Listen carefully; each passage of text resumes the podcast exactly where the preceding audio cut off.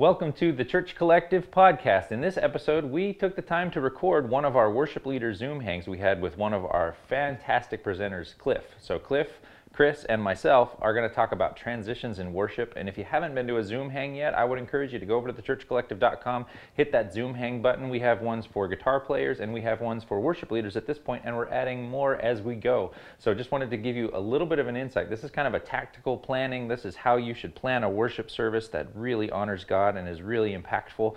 So I hope you enjoy this one. Here we go, Church Collective Podcast. That um, transitions most definitely need to be Holy Spirit led. Um, and and what I mean by that too is not necessarily that it has to be spontaneous. Um, when I'm planning out the worship set, usually I'm planning out my worship sets three to four weeks in advance. Um, I'm thinking through themes. I'm thinking through where I want to kind of take the congregation. I'm in a church where I don't get too much from my pastor. My pastor doesn't give me a theme or or a topic for the message. Um, uh, he pretty much doesn't even know what he's going to preach on until Friday. Mm-hmm. And so for me, uh, it basically my job is just to create uh, a very meaningful time of worship for our folks. Um, but it doesn't mean I'm putting songs together haphazardly. I want to I want to take people on a on a journey. I want to kind of help them go from point A to point B in their worship time. So um, what with that being said, as I'm choosing songs and I'm kind of dwelling with the songs, um, I'm and I'm talking about being Holy Spirit led. I feel like the Holy Spirit can lead two weeks in advance just as much as he can lead on Sunday morning. So when I'm planning those songs and kind of sitting with the lyrics and going through scripture, um, I'm I'm asking him to kind of show me what he wants me with the direction that he wants to take, and with that, a lot of times um, I will get I will a theme will start to come um, to the front and some thoughts. Um, but I will tell you this though that um, with that um, those thoughts usually come out of my personal uh, quiet time with the Lord. If I'm if I'm just sitting down to just plan a worship set and I haven't spent quality time with Him in prayer or in reading Scripture, a lot of times trying to create those transi- transitions can be very cumbersome um, because there's nothing. I, I had a worship mentor teach me a long time ago that it's very hard for a worship leader to to draw from a well that's dry, and so um, you have to fill up the well in order for there to be overflow out of that well. And so for me, um, I'm spending time in the Word. I'm spending time in prayer, um, and a lot of times those those moments, those truths that I find in my personal quiet time, are ones that will come through in my transitions. If I try to make it happen um, a lot of times I end up stumbling over my words or I can't really coherently put my thoughts together. Um, I know a lot of people, and I have some thoughts here. So, I, with that idea of of our transitions being led by the Holy Spirit, um, I feel like there's a lot of talk right now about um, transitions being dependent on the keys of a song or the tempo of a song. Um, I'm kind of one of those guys that believes that you can create smooth and effective transitions without having to make every song in, a, in the same key um, or in relatable keys um, or even tempos. I feel like if the if the worship leader is being led by the Holy Spirit and has a plan in place, you can pretty much go from any key to any key, and you can go from any tempo to any tempo. Um, now, does that mean that you don't want to try to plan? Um, I, I, I, teach a, a, a, group at Liberty. It, it, basically, it's Music 396, and what they do is they stick a bunch of juniors together, and they say, "You six juniors um, are going to develop a worship set, and by the end of the semester, you're going to present that worship set to the faculty for grading." Um, and what happened was we were in a planning meeting the other night, and basically every song they planned was in exactly the same key and exactly the same tempo. And if you were to put those songs back to back, it would have been a beautiful flow of worship. but there was no opportunity for any movement of the Holy Spirit at all within that. There was no movement for interjection or reflection. Um, and so they ended up kind of changing the whole plan and going with songs that weren't in the same key and didn't have the same tempo, just so they could interject some of those moments of teaching and, and those moments. Um, where the where the worship leaders could actually um, provide testimony or something like that. So um, don't feel like you have to be locked into a specific key or a tempo.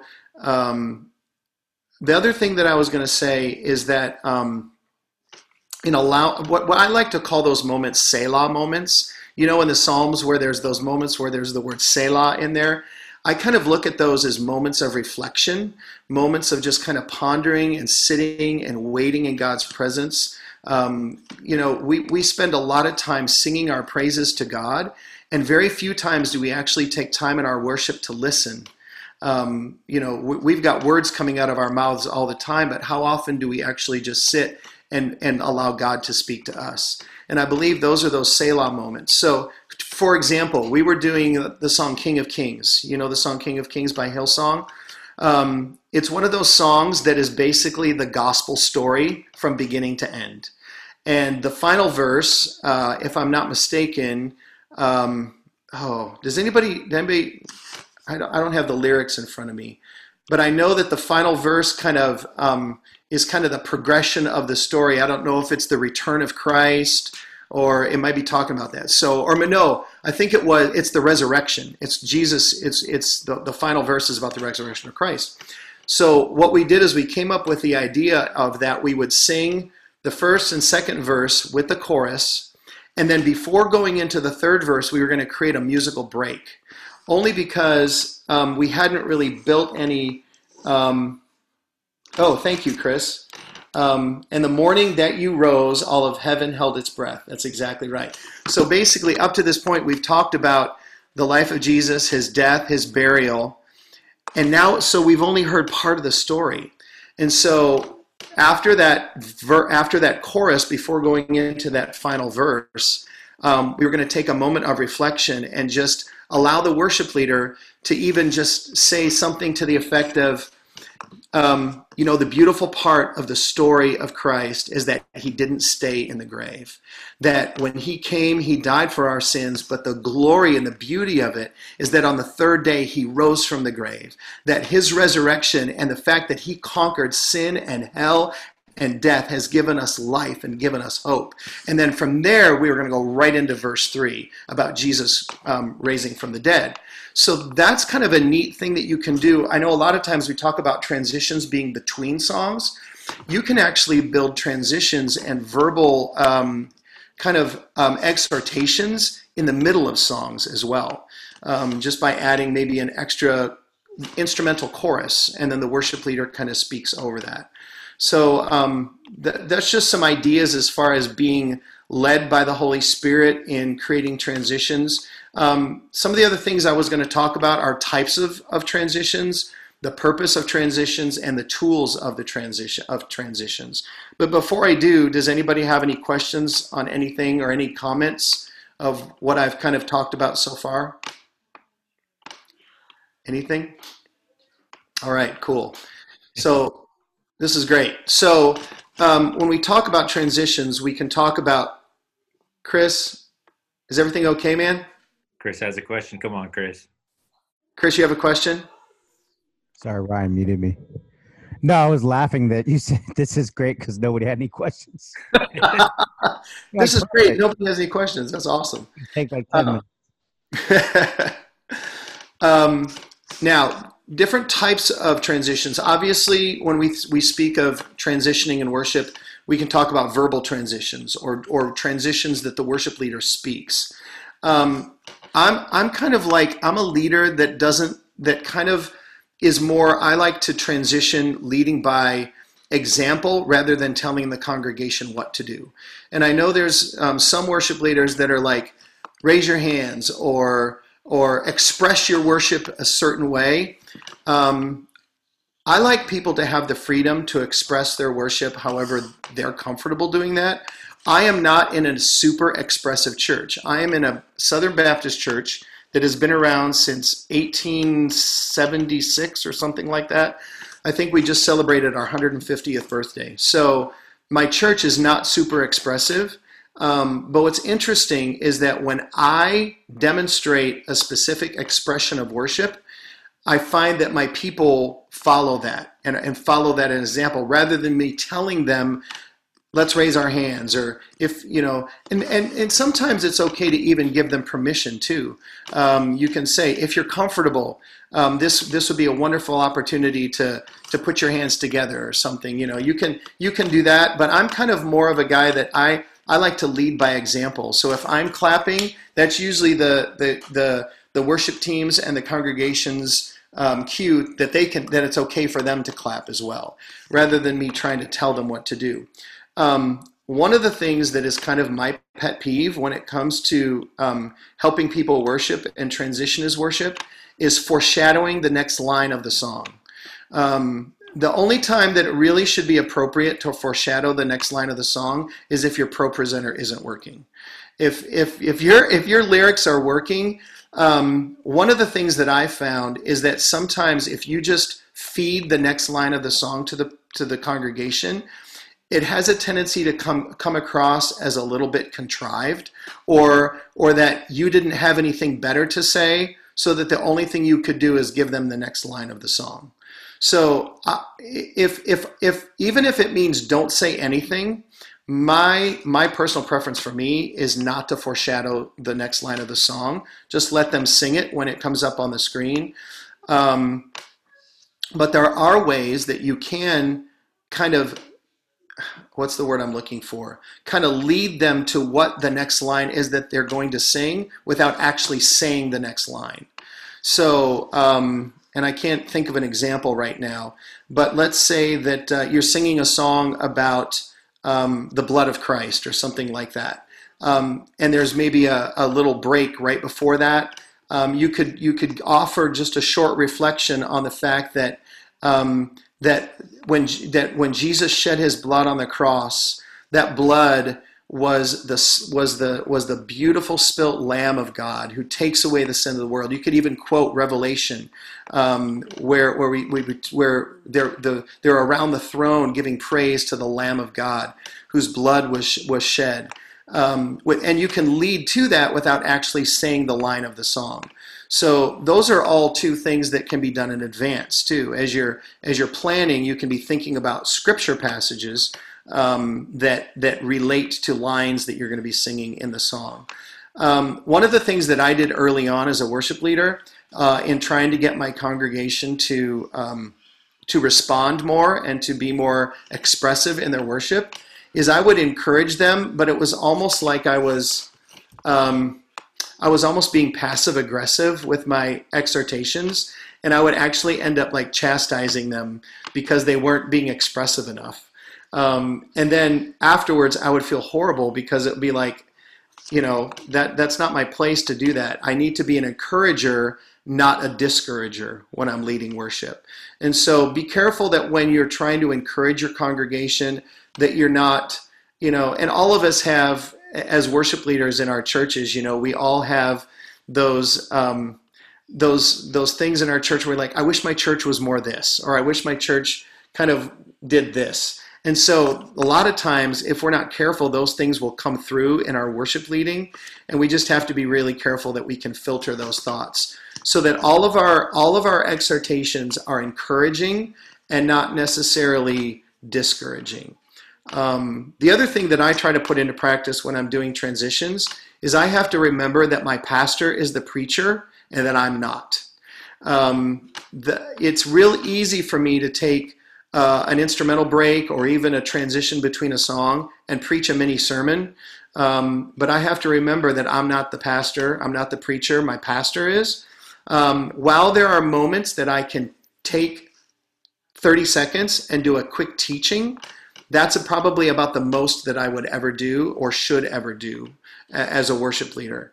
Um, my rule is if it's going to take longer than 30 seconds, then I need to cut it down or I need to not say it at all.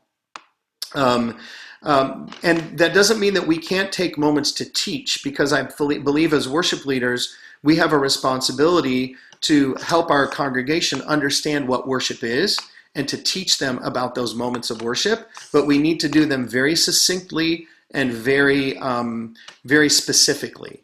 Um, just and always have a goal in mind. That's why I'm a firm believer in planning ahead. Um, because if you don't, have you ever gotten to a place where you've been adding kind of a, a verbal transition and you don't know how to end it? You just keep talking and it's like, oh shoot, I do not. That's where the planning really comes in handy because it helps you kind of identify a theme.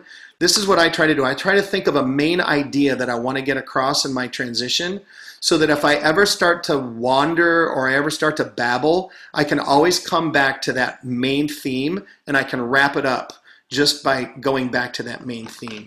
Um, know, and I put down here, know how you want to end and have a main idea that you're trying to communicate before you even start. So if you're transitioning, you should already know the main idea that you're wanting to try to communicate, and um, and you and you always want to know how you're going to end it. Um, so the, per, the, the other types of transitions are musical transitions. How many of you? Um, I know that not everybody has the ability to have this, but like, do any of you use pads in your in your worship services, like kind of like an underlying kind of synth pad? Um, I've kind of I've I've utilized those a lot in our worship services. Um, especially in helping connect one song to another. And if I'm going to verbally transition from one song to another, it just kind of helps continue the flow through the worship set. Um, even if you have to change keys or whatever, just you can have the pad player go through a chord progression. Um, and what'll happen, the music is continuing to play underneath, or there's just chording underneath. Um, and I know for me, when I'm and as a worship leader, when I'm hearing music behind me, it kind of inspires me in, in what I'm going to say. If I'm if I'm talking over complete dead silence, for some reason that just feels really awkward to me. It's like I just feel very naked when I'm doing that. And so I always kind of like having a little bit of background music, and it could be acoustic guitar picking, it could be a piano player just kind of noodling some notes on the piano. Typically for us, it's a pad. Um, but the, that is a great way to create flow uh, in your worship set is to use those pads to connect songs together. Um, as far as the purpose behind transitions, have you ever been in a worship service where maybe it's a three song set and the worship leader basically welcomes everybody, has everybody stand up, you sing three songs, and then you sit down, and you're like, what just happened? What there, you know, it's like there's been there have been worship times where I've I've sung three great songs and felt like I just went through the motions um, because especially if it's songs that are familiar or that I've sung before. Um, it, it gets it can be a real danger to allow some of those songs that we've sung over and over again to just kind of become second nature. Um, and while and I'm a huge proponent of repetition, I believe that the more you know, not that we would repeat songs until they're dead, but definitely the more we repeat songs, the more familiar it becomes to the congregation, and the more they are um, the more they're apt to sing out and participate. But with that, there's a danger then too of those words becoming kind of second nature where they kind of go in one ear and out the other. So for us as worship leaders, it's our job to kind of help take those lyrics to a little bit of a deeper level for them. Maybe it's a it's a it's a song they've sung 40 times and and you're wanting to kind of allow those words to, to dwell in their hearts new and afresh. And so um, those are great opportunities for us as worship leaders to add depth and meaning to the lyric. Um, whether it's just adding a scripture at the beginning, a, a related scripture that we set up the song with. One of the most effective things that I've ever done is anytime that I'm going to offer any kind of an exhortation or a transition in worship, if I can make it personal or I can apply it to something in my own life, it makes that transition like just that much more powerful. Um, it's it's much more effective for me to say, um, "Hey, you know, when my when, when my when my wife and I first got married, we struggled with having children." Um, and so, five years into our marriage, we were basically given the news by the doctors that we only had about a 20% chance of ever having children. Um, and it was at that point where we put our complete dependence and our trust in God, understanding that He had a perfect plan for us, that whether we were to have children or not have children, that we were going to trust Him and know that His plan was what was best for us. I used that as an opportunity to set up the song Another in the Fire, um, which we taught probably about eight months ago. Um, and it was, this was brand new for our folks. They had never sung this song before. But I used that personal story to set up the song. And I will tell you, I have never heard our folks sing a brand new song louder and more confidently than they sang that song. And it was amazing because it, I, I really believe that the Holy Spirit used that little personal touch, that personal testimony to add meaning to, to the lyrics that they were singing. It kind of brought it to life. So anytime you can add a little bit of a personal story into your setup, do that. You, you want to, you know, you, you want to, a little bit of vulnerability can go a long way, but it also shows your congregation too um, that you're spending time with the Lord, that you are um, growing in Him, that you're spending time in His Word, and that what you're doing on Sunday morning isn't just kind of going through the motions and singing a bunch of songs. Um, the other thing too with transitions that I, I feel are effective with transitions, um, sometimes we'll sing songs where they're very poetic. And so and i and a lot of my congregation is an older congregation and so a lot of them are very literal. And so they love the lyrics to a lot of the the older hymns that are kind of you know very very straightforward very literal um, and with some of the newer modern worship music there's a lot of poetry involved there's a lot of imagery involved um, and my goal is that when i when i lead people in worship understanding that there is a diverse crowd and that there might be people in the congregation that don't know Christ yet, I want to provide as much clarity as I possibly can to the lyrics that we're going to be singing.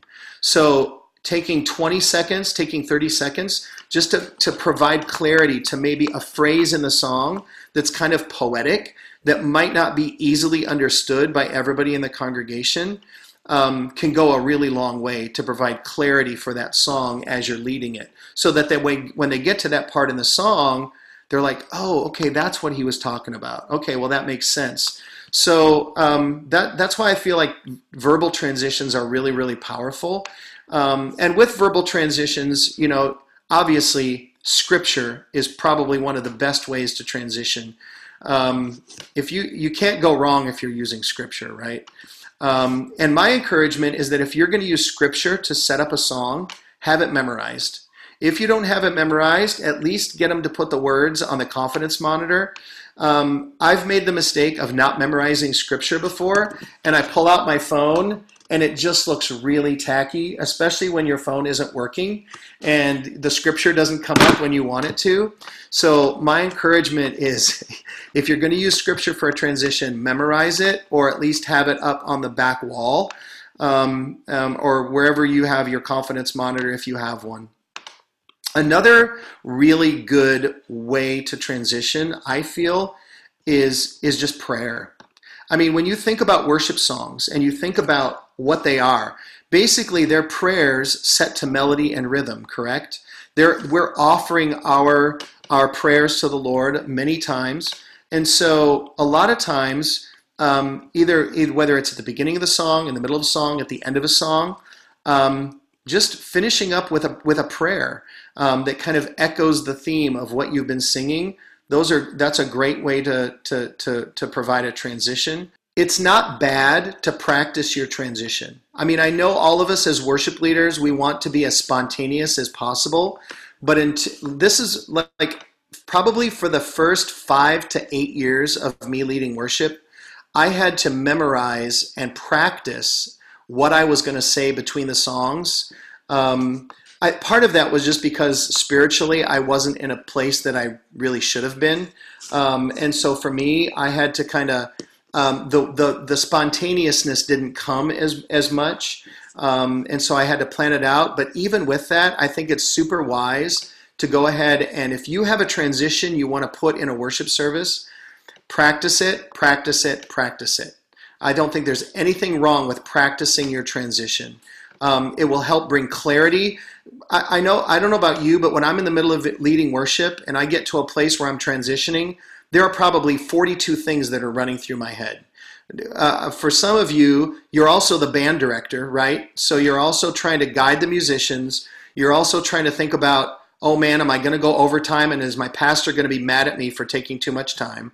You know, there's there's all these things that run through our minds. So the more that you can practice your transitions in advance and even memorize them, um, you'll find that as you do that, as you practice that and do that, those more spontaneous ones will begin to come more natural as time goes on. So, good, Chris. Can you uh, speak a little bit on um, transitioning between worship leaders when you have multiple worship leaders on stage? Um, why don't you talk about that? uh, you're talking about like when we're doing our conferences and stuff, how we've got multiple worship leaders and we're doing a bunch of different songs. Yeah, like you know, or say you have like a female that's leading "Beautiful Name" that you know in your worship set. Like, how do you personally transition? How do you hand that off? Um, well, you have to remember, I'm in a Southern Baptist church. So maybe the way that I would want to do it is not necessarily how my church would do it. Um, but um, I, give the freedom to whoever's leading a song, I will give them the freedom to, to, to set it up however they want. Um, I know from example with you, Chris, um, when we've done the church collective conferences, we've got probably six different worship leaders on the stage and we're transitioning. Um, and there, you know, there's an ability, there's just a freedom to be able to set that song up. Um, with that, though, I'm constantly preparing our worship leaders to let them know, like I will let them know in advance, hey, you're leading this song. Um, be ready to to set it up. You know, be ready to set it up, um, so that I'm not kind of blindsiding them at the last second. Um, if I haven't taken the time to um, to encourage them to have that ready, we'll just do a straight transition. We won't do any kind of a verbal transition because I don't want to. I don't want to put that on our team without giving them some kind of heads up in advance. Um, but if I know there's going to be a moment where they can set it up, I will let them know. And um, I don't I don't check on them to make sure that what they're doing is right. I, I just I, I just kind of trust that they're gonna gonna be wise. I mean, we spend enough time together that they know my heart. They know kind of the direction I'm going in. Um, they know the things that I value as their worship pastor. Um, and so I, I, trust that if they're going to set up a song, that they're going to do it um, in a way that, that works within our, our setting at our church. I don't even know if that answered your question. But anyway, I tried. Yeah, no, I was just curious. I mean, obviously, I know how we do it when you're at the conferences with us, but I was wondering about at your church because you you you guys are more. You don't do like the setup where it's um, each song is a different worship leader, correct? No, mm-mm. no. It it just depends. Like um, sometimes it'll. I mean, I'll lead all the songs. Sometimes it'll be another person that leads all the songs. Is and I mean, it just varies from Sunday to Sunday typically, you know, maybe I'll do two songs and then the we'll have a female do another song or you know, it just kind of depends. If you've got a song that theologically fits your congregation, I don't care where it's come from, I feel like you need to be using that song. Um, I know there's other people that feel like, well, then you're supporting that ministry and blah blah blah. Um, and I and I totally understand that. I'm not I'm not going to judge anybody for that. Um, but I guess my personal thought is that God can use a donkey to deliver. What was that? To deliver a message. There we go. Thank you, Nick. I appreciate that. Uh, but it's uh, it's true that um, if if you were to not use any songs from a particular organization I feel like you could be really, your church could really be missing out on some incredible times of worship um, because there are truths in some of those songs that need to be sung even though maybe that organization isn't on the same page as your church is. Um, I don't know. That's just kind of my position. Uh, you don't have to agree with that or not. Mm. Typically, when my congregation is singing through some of the songs from those organizations, they have no clue where they're coming from. Um, and that's, I mean, that's perfectly fine. Um, the, the, the thing about it is, is you have, to, and here's the thing there are some songs from those organizations I would never use just because there are things in the in those lyrics that are heretical that I wouldn't use. Um, but it doesn't mean I'm going to throw the baby out with the bathwater. You know, I mean, let use the use the stuff that we can use that fits in with our doctrine, with our theology, and leave the rest for other people to use if they want to use it. So um, that's kind of our position, and I, I appreciate your struggle, and and I know there's a lot of people that are going through that as well. So, man, just I'll be praying for you guys. That's that's tough. That is really tough. Thank you so much for being a part of this episode. Would love to connect with you. Make sure you get into the Church Collective community over on Facebook. We have a ton of fun in there. And again, this was one of our Zoom hangs. So we would love for you to get into one of the next Zoom hangs. You can find out information from all of them by going to thechurchcollective.com and clicking that Zoom hangs button.